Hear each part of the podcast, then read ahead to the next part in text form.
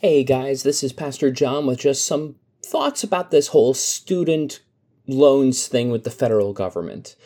Look, guys, the um, I'm sure the courts will end up debating this, and I, from the pulpit or from my position at the church, have no official stance on this matter. I want to make that clear right from the get go. But there is a really bad argument going around these days. People are saying, oh, you Christians have no problem with Jesus forgiving your debt. What problem do you have with the government forgiving someone else's debt? I've seen that all over social media the last couple of days, and please do not fall for that very bad argument. It really doesn't even make sense when you think about it.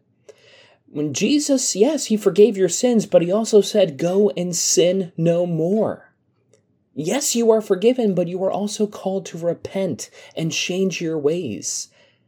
There is no repentance from the government, at least as of this week, as of this recording, uh, August 26th, 2022.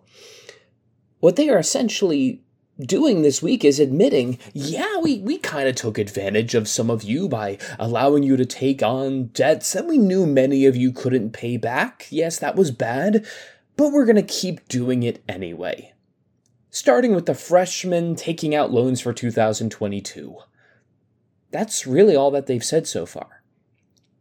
And theologically, that is like someone saying they want to become a Christian, but want to keep doing all their sins anyway as if nothing has changed. You don't you can't do that as a Christian.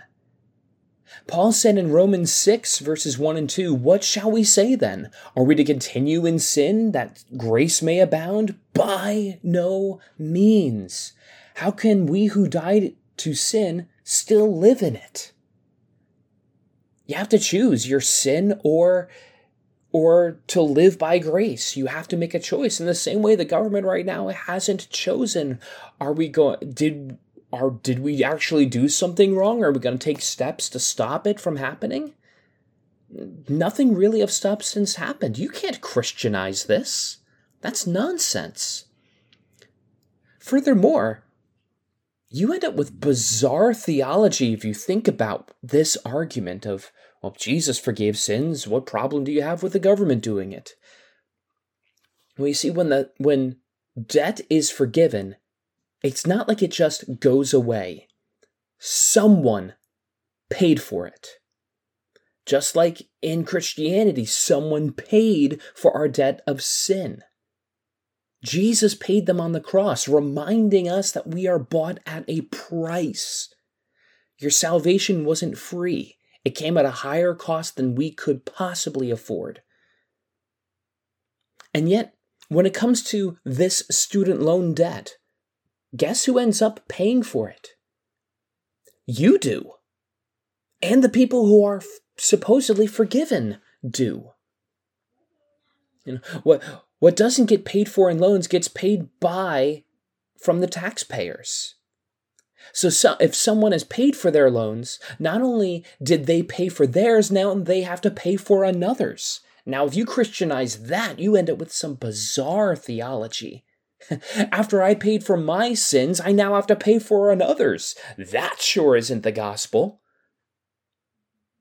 So, so again, I am apolitical about this. I want to make this clear. Neither the church nor myself have a official stance on this matter as a political matter. But those who attempt to use Christian theology to support their stance on this issue are somewhere between ignorant, willfully misleading, or just bizarre in their thinking. And I'm officially calling it out that you can't have it this way. You can't use the core of Christian theology to justify what happened in the media this week. That is just bizarre. So that's it for this week's installment of Bad Theology in the Media.